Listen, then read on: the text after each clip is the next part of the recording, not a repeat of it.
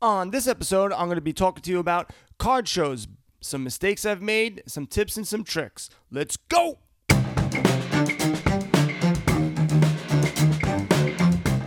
This is Dave, and welcome to the SVA Card Collectors Podcast. What is up? What is going on, everyone? Dave at SVA Card Collectors. We are going to be talking about card shows today. Yes, I'm not going to start talking about other nonsense that I don't know about, uh, but I'll talk about card shows, which I don't know much about. No, I joke, I kid. So, um, I finally, finally went to a card show a couple of weeks ago. Made a ton of mistakes, and it's a lot of stuff that I knew. I just was lazy. And I'm going to share some of my biggest mistakes, some tips, some tricks. Um, so let's buckle in. Ugh. What a stupid analogy. Unless you're in your car, you're not going to be buckling in. Yeah. Anyway, so first thing I'm going to say now with COVID and um, their restrictions, um, this may be a little bit more difficult, but you're going to want to go there really early. You want to be like one of the first ones there because um, that's where the best deals are. Um, when um, I went, there was a two hour wait, and people got there real early, and this was a 40 30, 40, 50, you know, table show. It was a, a pretty small show. Um, but they haven't had one in uh, Long Island, New York in a long time. Um, it's actually the first one, so people were were into it. So, um, but you should get there early. Now, on bigger shows, shows that have you know that are two or three days long, sometimes they have trading nights or trading days, or they have stuff that's happening in a different hotel that's close by or in the same hotel or something close by where there's a group of people getting together to trade cards um, and to buy or sell cards that have nothing to do with the show. You should pay attention to that as well because a lot of people do their best stuff at in those you know areas. So if you're talking, you know, on Instagram, on Facebook, um, on on the Twitter, take a look at that stuff, see what people, you know, if if there is something being set up, because I would suggest you definitely go to that. Plus, it's good to mingle. Um, maybe you can meet a special someone, that one or two ladies that's there, or guy. If that's what you do. But um, anyway, so that's one of the things that I miss being in New York, they don't really have that. Um, the only one that I have is up in upstate is in Westchester. Um, they really don't have trade nights. Not just people that are on the outside that are trading with each other in the show, but um, for the most part, they don't have like a separate trade night unless it's like at a hotel or something like that. But again, I don't know in New York that they have that, but I know in other places, especially the big ones like Dallas and, and Miami, they're definitely going to have that. Um, but when you get there, you'll be there. You get there early. You said, Dave, I'm here early. I'm the first one here. Now, what do I do? Um, prior to getting there, you need to have a game plan. What cards are you looking for? What do you plan on doing with these cards? Um, know your pricing. Um, write it down on a piece of paper, write it down on your phone. Uh, make sure your phone is charged. Maybe you might need a phone charger. Bring with you know bring a phone charger with you, or bring one where like you know the ones that like it's like the case that charges your phone automatically. Um, you don't want to start checking prices on eBay and your phone doesn't work. Um, that's why it's important. Maybe you don't get great internet. Maybe their Wi-Fi sucks. You don't want to be beholden to your phone do your research and make sure you have goals for these cards. Are you looking for cards to flip? Are you looking for cards to PC? Are you looking for short term, long term? Make sure you know that stuff. There's nothing worse than being in front of a guy, and this is what happened. Um, I'm in front of a guy, and actually, uh, on my second point, uh, you're going to want to bring cards as well. Because if you're looking to buy cards, you may want to use a card that you have to trade, and they may want that card. Um, now, you don't want to be in the the boat that I was in where I'm looking every single card up because I have no idea what card, you know, the price is at this time because I just my brain is kaputs. Um, you don't want to you don't want to do that. You can go to a dollar store, you can get those small little stickers that you put it on there and put the price on there. So you know, hey, this is the price that I want to sell it for. Um, and you have a good idea going into a trade, hey, this is what it's worth. I'm rushing, looking at pricing. I'm starting to sweat. I'm getting nervous now because the guy's just waiting there looking at me all stupid. And, you know, it, you don't want to be, you want to be, when you go in there, you want to exude a little confidence. If you're not exuding confidence, um, you're already going to be losing that battle of, of negotiation. You, you want to know what you're talking about. You don't want to be behind the eight ball. So get there early. Make sure you bring cards that you A want to sell and or B want to trade and make sure you know the values. Also, know the cards that you're looking for. Make sure you know their values as well. You don't want to start looking it up. Let the dealer look it up. Let him be stupid. You don't want to be stupid. All right? Also, bring cash. Bring cash. People like cash. Cash is better. Uh, depending on how much you're spending, you know, if you're bringing 10, 20 grand, you know, hey, God bless. But, um, yeah, bring cash. Make sure you have money in PayPal or Venmo or Cash App. Make sure you do that because there's a lot more dealers that are taking that, you know, taking that. Um, so just make sure you have some money in there as well, uh, or just a way to access it. So you got that covered. Um, I actually put a whole bunch. I had a whole bunch of steps, and I combined them all in, together. Um, I know I mentioned this, but make sure you have a goal for the card once you buy it. You don't want to buy the card and then later go on go, well, what do I want to do with this? That's just stupid. just that's moronical. Um, you want to know, hey, is this a PC card? Good. I'm going to keep it. I like it. It's shiny. It's fancy. It's good. Um, is it a modern card that you, the NBA playoffs are coming up, so you think that's going to be a good quick flip? Make sure you know, hey, I want to buy it at this, so I can sell it. I think it's going to get to this price, um, and stick to it, because that's the whole point. You want to flip that so you have money to buy whatever else you want to buy. Is this going to be long term? Maybe you want to buy vintage, or maybe you want to buy a modern card that you think is a long hold. Um, stick to it because you'll be able to negotiate different. If you're looking for a quick flip, you don't have that parameter of, well, I'll buy it higher because you are saying it's a quick flip. I don't think it's going to raise that much more, or I want it to raise to X amount. Let's just say you're buying it for $20 and you think it's going to be, you know, $45, $50. The more you pay up, the more, you know, the, the, the less you're going to make on that flip. Now, if it's a long term hold for a modern card, then you don't mind paying the five, 10 extra bucks because you want that card and you're going to be holding it long term. So it's okay.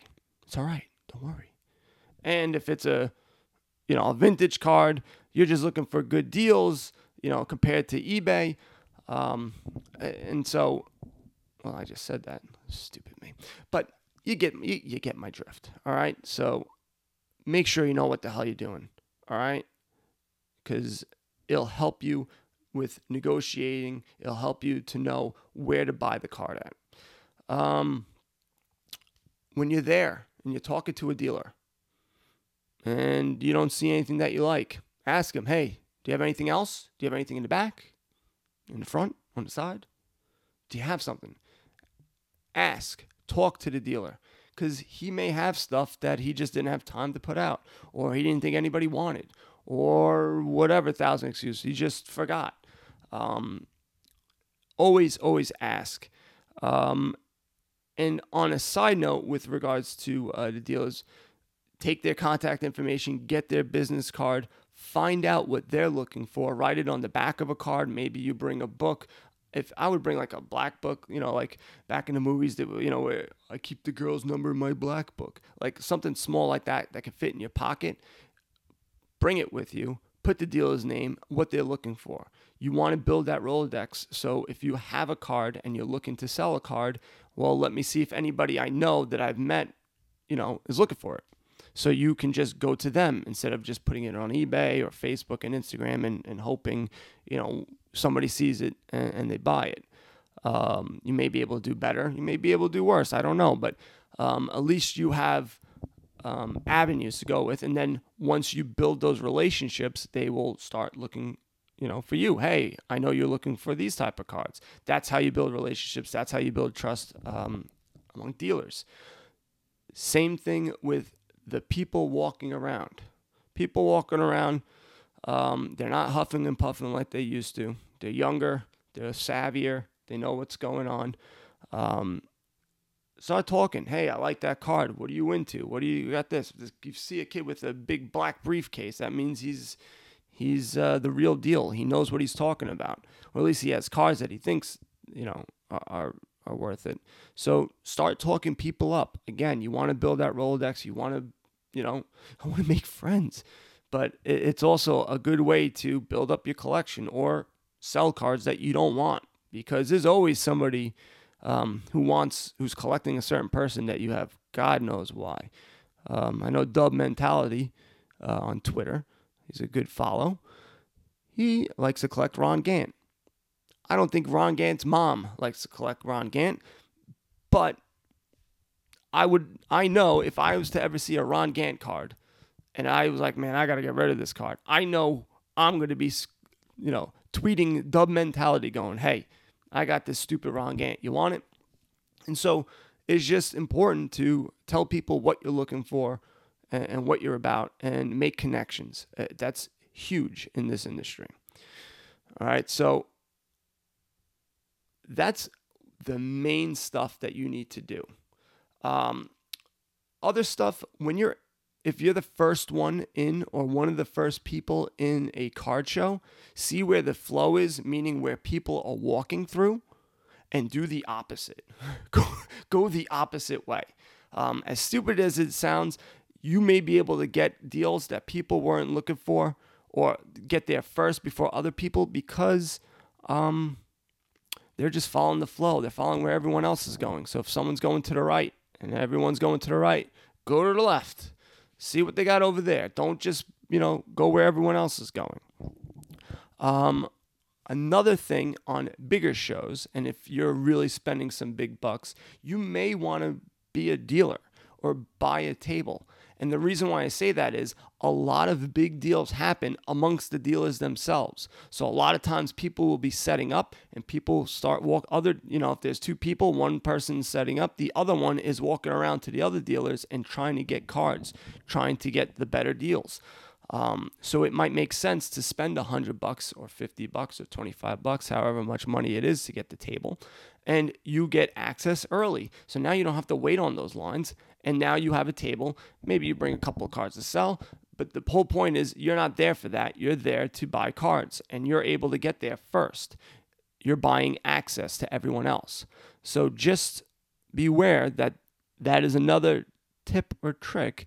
It's a little expensive trick, but if you're spending thousands of dollars, you know, at uh, at these shows, then that is just a drop, you know, drop in the bucket, drop in the hat. It's you're dropping something, a deuce, I don't know. So that is another thing that I've seen. I keep on seeing people make huge deals on the internets, on YouTube, um, and the shows haven't even started yet. Um, and so that's why when you're there, make those connections, build that Rolodex of people. So um, you can already when you go there they'll know who you are. They'll know what you want. Or maybe they just know you know you've built a rapport with them. All right we get it dave. All right. So i think that's pretty much it covering the main aspects of a card show. Um, you may want to bring a loupe with you. Um, you could buy it on amazon or ebay. It's like four or five bucks. And basically it's a magnifying glass um, it enables you, and it's crazy. I thought things that I thought were a 10, and I got this loupe, and I start looking at the corners, and they look all frayed, and I'm going, huh. Um, you'll be surprised. You should buy a loupe, It's very cheap. And I would check your PSA 9s and 10s, and there you may see why it's a 9. Where some people go, this is a 10. There's no way this should be an, uh, you know, a 9. How could this be? Go to use your loupe. It has a it has a light on it. Look at your corners. Look at your edges. I mm, eight times out of ten, you'll probably see something. You go, oh crap, and um, it may deter you a lot more uh, with regards to sending cards in because any imperfection you're gonna go, oh, that's not a that's not a ten. So it's not it, it's not something that you should be using constantly. I think I think I think it may be overused and people go, oh well, there's a little speck that you know. I don't think PSA or BGS or SGC or CGS or HGA, Jesus, uh, are that crazy. They're a little crazy, but you know I think it's important too, a special tool, especially if you're buying raw cards at card shows. Um, I used to make fun of those guys. I don't know if I would have the balls to actually do it, to bring it and start looking at a card like that, because you look like a big dork. Um, but you go, I don't care. I don't care if I look like a big dork. I'm trying to make bank, bro. So you got that. Um, what else? Make sure you bring snacks. You're well, um, well hydrated. Um, Make sure when you bring your cards, put them in a box or put them in a case. Make sure they're protected, and don't leave your bag around like a dope. Um, don't say, "Oh, can you take a look? You know, watch my stuff." Don't do that. That's gonna be gone. You, you don't want to do any of that.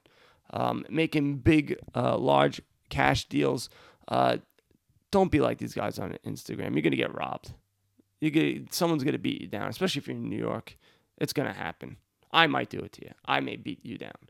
So don't be, you know, you know, showing your money, showing your big ass cards. Um, I'm not saying not to show people, but don't flash it all about and think who you are, because you just, you look silly, and and you're being made fun of behind your back. SVAcardcollectors.com. Head over there. I just wrote another article, um, more of a beginner's article if people, you know, ask different type of uh, refractors. So I wrote a couple of, you know, pictures and some descriptions on, on that. So check that out. Um, also, check the um, podcast. I'm trying to trying to do one every couple of weeks, one every week, maybe. I'm, I'm sporadic. I understand. I know. Um, also, we have the Facebook group, Clubhouse. I do Mondays at 9 o'clock. And um, that's it, guys. You guys know what to do. Buy some cards, go broke. Later.